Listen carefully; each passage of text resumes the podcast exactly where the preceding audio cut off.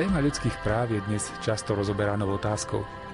Mnohí z nás pri slovnom spojení ľudské práva pocítia však skôr znechutenie ako pozitívne pocity. Dôvodom je, čo všetko sa dnes vyhlasuje za ľudské právo. Svetý otec František vo svojej najnovšej encyklike Fratelli Tutti o bratstve a sociálnom priateľstve tiež často píše o právach ľudí. Jeho východiska, ako aj ciele, ku ktorým premýšľanie o právach vedie, sú však postavené na evaneliu a určite sa oplatí nad nimi zamýšľať. Priestor na takéto zamýšľanie vám, milí priatelia, ponúkame v ďalšom vydaní relácie Výber z pápežských encyklík. Pohodu pri počúvaní vám prajú tvorcovia relácie Miroslav Kolbašský, Anton Fabián, Jaroslav Fabián a Martin Ďurčo.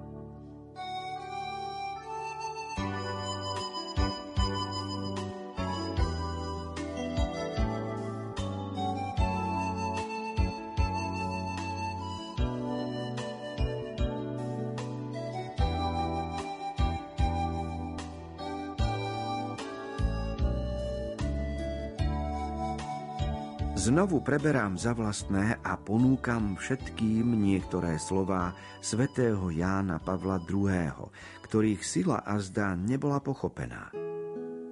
Boh dal zem celému ľudskému pokoleniu, aby živila všetkých jeho členov bez toho, že by bol niekto vylúčený alebo uprednostnený.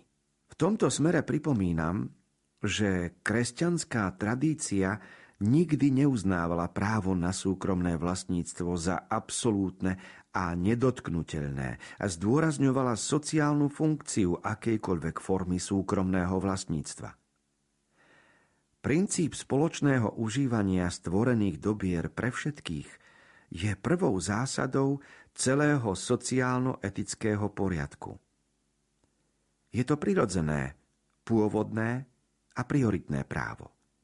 Všetky ďalšie práva na dobrá nevyhnutné pre integrálnu realizáciu osôb, vrátane práva na osobné vlastníctvo a ktoréhokoľvek ďalšieho práva nemajú hatiť, lež práve naopak, uľahčovať jeho uplatňovanie.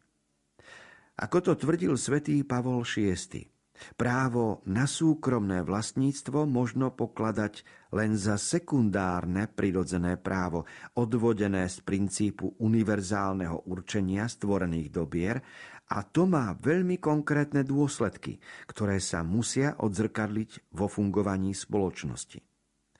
Často sa však stáva, že sekundárne práva sa kladú nad práva prioritné a pôvodné a oberajú ich tak, o praktický význam.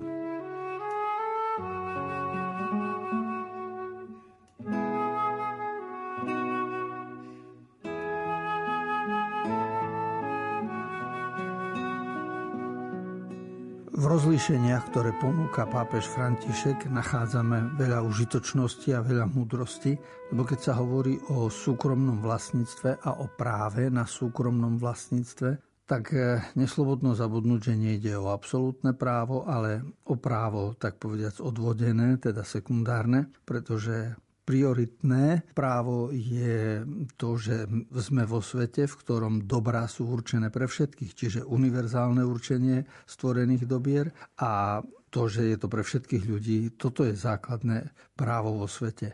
A v, v rámci toho potom existuje aj právo na súkromné vlastníctvo, ale aj to, že je odvodené, to už čo si našepkáva. No a my sme svedkami rozličných zápasov a zdôvodnení a interpretácií a sporov, ktoré sa medzi ľuďmi vedú práve v tejto oblasti. Nikdy to nie je hotová vec. O týchto témach sa hovorí v sociálnych encyklikách už asi 120 rokov, pretože prvá bola 1894 keď to urobil pápež Lev XIII v Rerum Novarum. No a téma sa potom opakovala a trošku ináč dovykladala v nasledujúcich encyklikách v priebehu 20. storočia.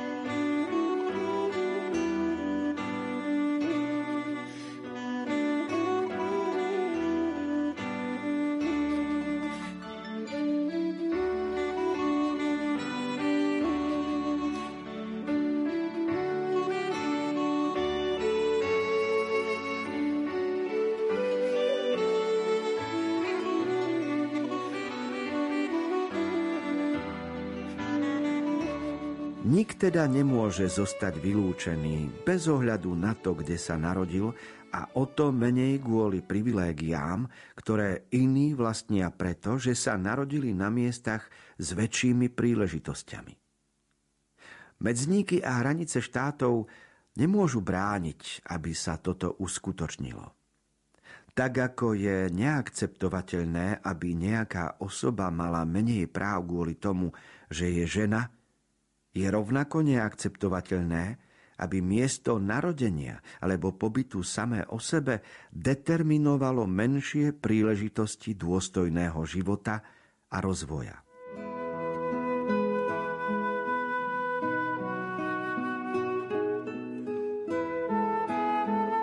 Článok 121 sociálnej encykliky pápeža Františka má názov Práva bez hraníc a keď hovorí o hraniciach, tak Samozrejme, že po, si uvedomujeme, že jednotlivé štáty potrebujú byť ohraničené. Ale hranica nie je Božie dielo ani Boží dar. Hranica je ľudská dohoda. Niekto zobral tú cerusku a na mape urobil čiaru. To znamená, nie je to záležitosť ani tak stará, lebo vznik hraníc vieme určiť, vieme datovať, kedy to bolo. Vieme povedať, kto sa s kým dohodol a vieme teda za akých podmienok a prečo sa niečo stalo. Vieme, ako vyzeral náš štát alebo územie, kde žijeme, miesto narodenia, kde sme. A toto mesto naše patrilo raz do štátu, ktorý my žijeme na Slovensku a raz to patrilo do štátu, ktorý sa volal Uhorsko, raz to patrilo do štátu, ktorý sa volal Československo, Raz to patrilo do štátu, ktorý sa volá Slovensko a vždy žijeme na tom istom mieste a pritom sa tie útvary menia, hranice sa menia, čiže sú to veľmi ľudské záležitosti a preto ich absolutizovať by bolo na veľkú škodu. A zmocniť hranice, čiže vybudovať múry na hraniciach a zabrániť ľuďom, to by znamenalo posilňovať hranice, pričom tie hranice sú ľudský výmysel. A teda vzniká otázka, akým právom by sme chceli e, tento ľudský výmysel posilniť a niekomu inému nedať príležitosť. Keď geopolitické označenie nevzniká z prirodzeného práva, ale je výsledkom špekulatívnosti a podnikavosti ľudí. To sú veľké a ťažké otázky, ktoré sa nedotýkajú len nášho územia, ale samozrejme sú to globálne problémy ľudstva.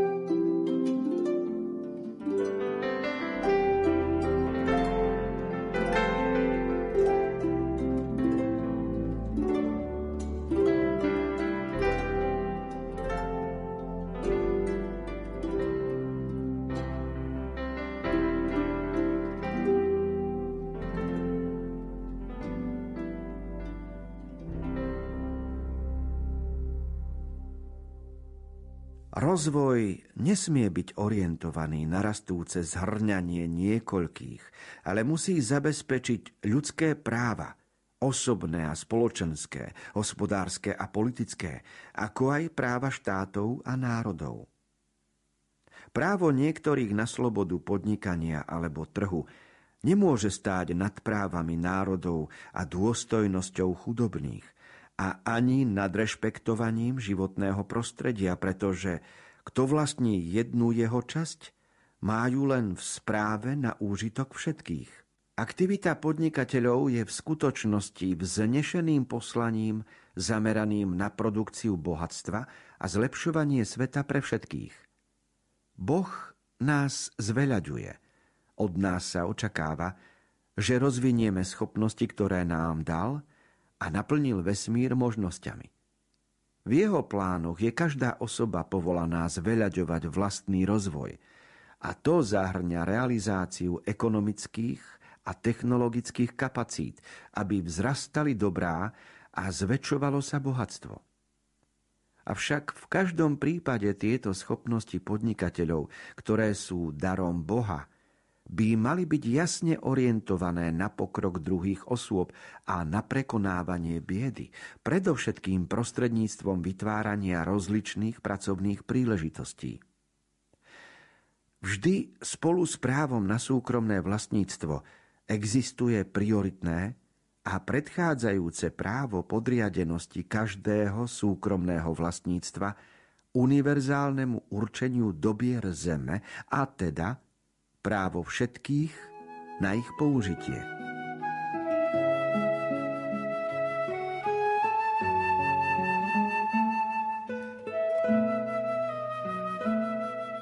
V rámci rozvoja ľudstva je veľmi dôležitá aktivita podnikateľov, lebo to znamená aj vytváranie pracovných príležitostí. To zabezpečuje rozvoj zeme, produkciu bohatstva, teda Všetkým na tejto zemi je lepšie, ak je veľa aktívnych podnikateľov. Na druhej strane aj súkromné vlastníctvo, aj právo na podnikanie musí byť podriadené niečomu inému a to je to, čo svätý Otec nazýva univerzálne určenie dobier zeme a ďalej, že všetci ľudia na, tej, na tomto svete majú právo na používanie dobier zeme. To znamená, že dôležitá je hierarchia a tam, kde človek sa naučí rešpektovať existenciu Božiu a z toho odvodí svoje práva a povinnosti, tam nastupuje poriadok. A tam, kde človek si odvodzuje práva a povinnosti od seba samého, čiže seba položil na miesto, ktoré patrí Bohu a teda sám sebe je zdrojom práv a povinností, tak to má aj samozrejme následky, pretože mnohého súkromného vlastníctva sa potom zneužíva. Svetkami toho sme v tisícoch prípadov, v historkách, ktoré počúvame okolo seba, v každodenných udalostiach.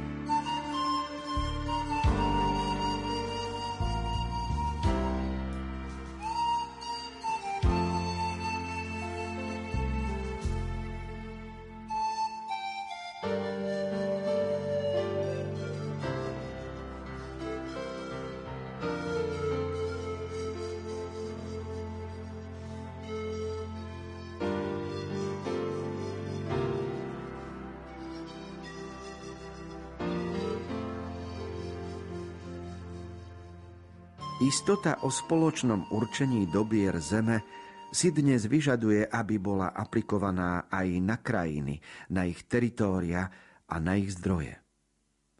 Ak na to hľadíme nielen počnúc legitimitou súkromného vlastníctva a právami občanov určitého národa, ale aj počnúc prvým princípom spoločného určenia dobier, môžeme povedať, že každá krajina je aj cudzincova, keďže dobrá jedného teritória nesmú byť upreté núdznej osobe, ktorá pochádza z iného miesta.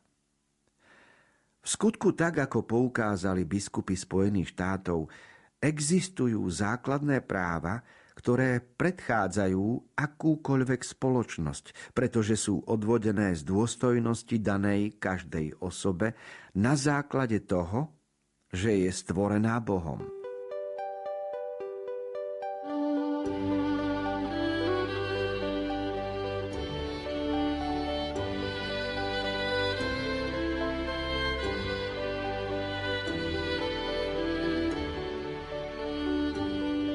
Niektoré výrazy sa nám môžu zdať čudné, pretože nepoužívame ich ani v rodinnom, familiárnom kontakte, komunikácii. Nehovorí sa o nich v našej spoločnosti, neučíme sa o nich v škole. A tak teda, keď zaznejú, tak vzbudia našu pozornosť a medzi takéto výrazy patrí napríklad pápežov výrok, že každá krajina je aj cudzincová. Lebo my sme naučení žiť tu a keď napríklad Slovensko je krajina, no tak patrí Slovákom. A povedať, že každá krajina je aj cudzincová, znamená, že aj iní môžu prísť na Slovensko, ale aj opačne. Aj my Slováci môžeme ísť do iných krajín. A to sa nám už aj páči. A teda ide o to, aby sme tento princíp spoločného dobra a spoloč- určenia dobier zeme všetkým ľuďom vedeli brať ako prvotný, principiálny a od neho odvodili ostatné. Práve tá hierarchia princípov umožní nám správne nazeranie a správne rozlišovanie, pretože práva národov v súčasnom poriadku sú tiež prediskutovávané. Vidíme, čo sa deje vo vzťahu medzi Ruskom a Ukrajinou. Diskusie o hraniciach diskusie, komu patrí územie určité. Vidíme, že niečo podobné sa deje v Etiópii a mnohé ďalšie zóny vo svete, kde to nemusí byť také pokojné ako v našom prostredí. Preto je dôležité rozlišovať princípy sociálnej náuky, o ktorých hovorí pápež v encyklike Fratelli Tutti.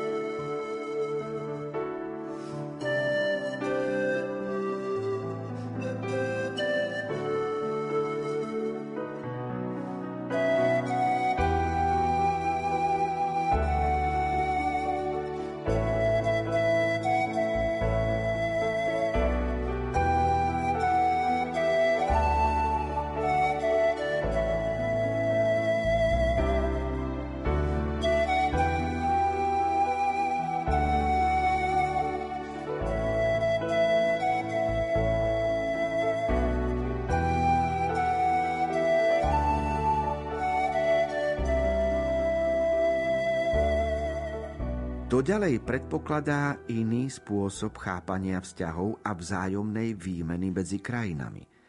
Ak má každá osoba neodňateľnú dôstojnosť, ak je každá ľudská bytosť mojím bratom alebo mojou sestrou, a ak skutočne je svet všetkých, nezáleží na tom, či niekto sa narodil tu alebo či žije za hranicami svojej krajiny.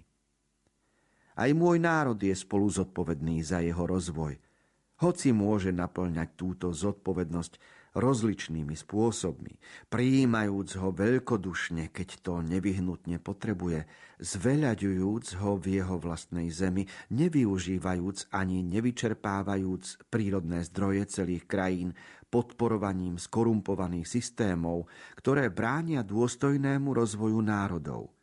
Toto, čo platí pre národy, sa aplikuje aj na rozličné regióny každej krajiny, medzi ktorými sa často vyskytujú veľké nerovnosti. Avšak neschopnosť uznať rovnakú ľudskú dôstojnosť niekedy spôsobuje, že rozvinutejšie regióny určitých krajín sa chcú oslobodiť od príťaže chudobnejších regiónov, aby mohli ešte viac zvyšovať svoju úroveň konzumu.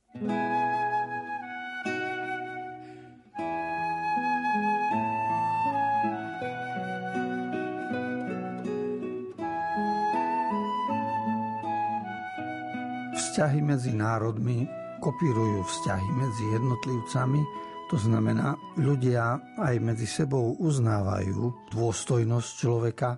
Mnohokrát sa to aj prehlasuje, je to tak zapísané, ale na druhej strane praktické konanie o tom nesvedčí. To znamená, že sme svedkami toho, ako niektoré skupiny ľudí chudobnejšie sú pre nás príťažou, a tým pádom sa chceme od nich oslobodiť. Niekedy sa nám zdá, že vlečieme za sebou iných, keď im pomáhame a tým pádom zdá sa nám, že kráčali by sme dopredu rýchlejšie. A všelijaké tieto uvažovania a počítania, vypočítavosť zo strany ľudí vytvára a, pomáha rásť svetu na jeho ceste.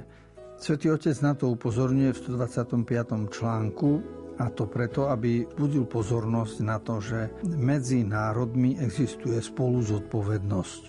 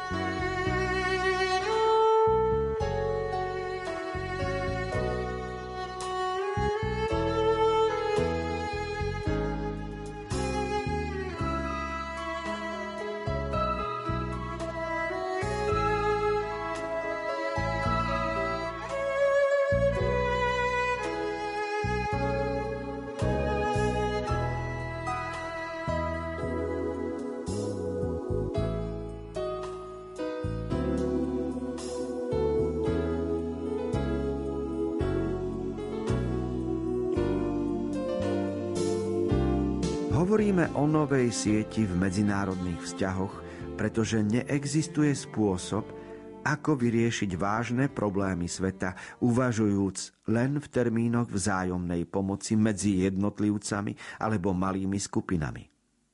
Pripomeňme, že nerovnosť nepostihuje iba jednotlivcov, ale celé krajiny a núti zaoberať sa etikou medzinárodných vzťahov. A spravodlivosť si vyžaduje rešpektovanie nielen individuálnych práv, ale aj spoločenských práv a práv národov. To, čo tvrdíme, implikuje, aby sa zabezpečilo základné právo národov na existenciu a rozvoj, ktoré je niekedy výrazne hatené tlakom vyplývajúcim zo zahraničného dlhu. Splácanie dlhu v mnohých prípadoch nie len, že nenapomáha rozvoju, ale ho naopak limituje a silne ovplyvňuje. Aj pri zachovaní princípu, že každý legitímne dohodnutý dlh musí byť splatený, spôsob splnenia tejto povinnosti, ktorú mnohé chudobné krajiny majú voči bohatým krajinám, nesmie viesť k ohrozeniu ich existencie a ich rastu.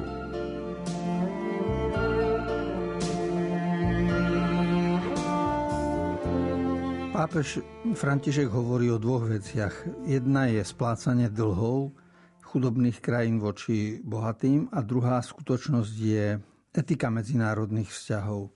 A ono to zároveň aj súvisí. Totiž e, súvisí to s nerovnosťou, ktorá vo svete je A my vidíme teraz napríklad e, pri problémoch s očkovacou látkou, s distribúciou očkovacích látok, s tým, či sa tie látky rozšírujú a dávajú do jednotlivých krajín priamo od výrobcov alebo cez nejakých sprostredkovateľov a aké sú rozličné zámery a konania ľudí. Je za tým aj mnoho diplomacie, aj mnoho vypočítavosti. Na druhej strane každý vidí, čo by bolo správne a etické. Preto článok 126. pápežovej encykliky je aktuálny, lebo upozorňuje na etiku medzinárodných vzťahov. Hovoril o tom už vo svojej encyklike Laudato Si ešte v roku 2015. A toto úzko súvisí aj s tým, že bohatšie krajiny majú tak povediať v rukách chudobnejšie, pretože tie chudobní splácajú dlhy a to splácanie dlhov je skutočnosť, ktorá znamená, že tí mocnejší majú opraty v rukách. A preto treba hľadať nové spôsoby, aby spravodlivosť a určitá nerovnosť sa neprehlbovala, ale aby sa svet rozvíjal k väčšiemu pokoju.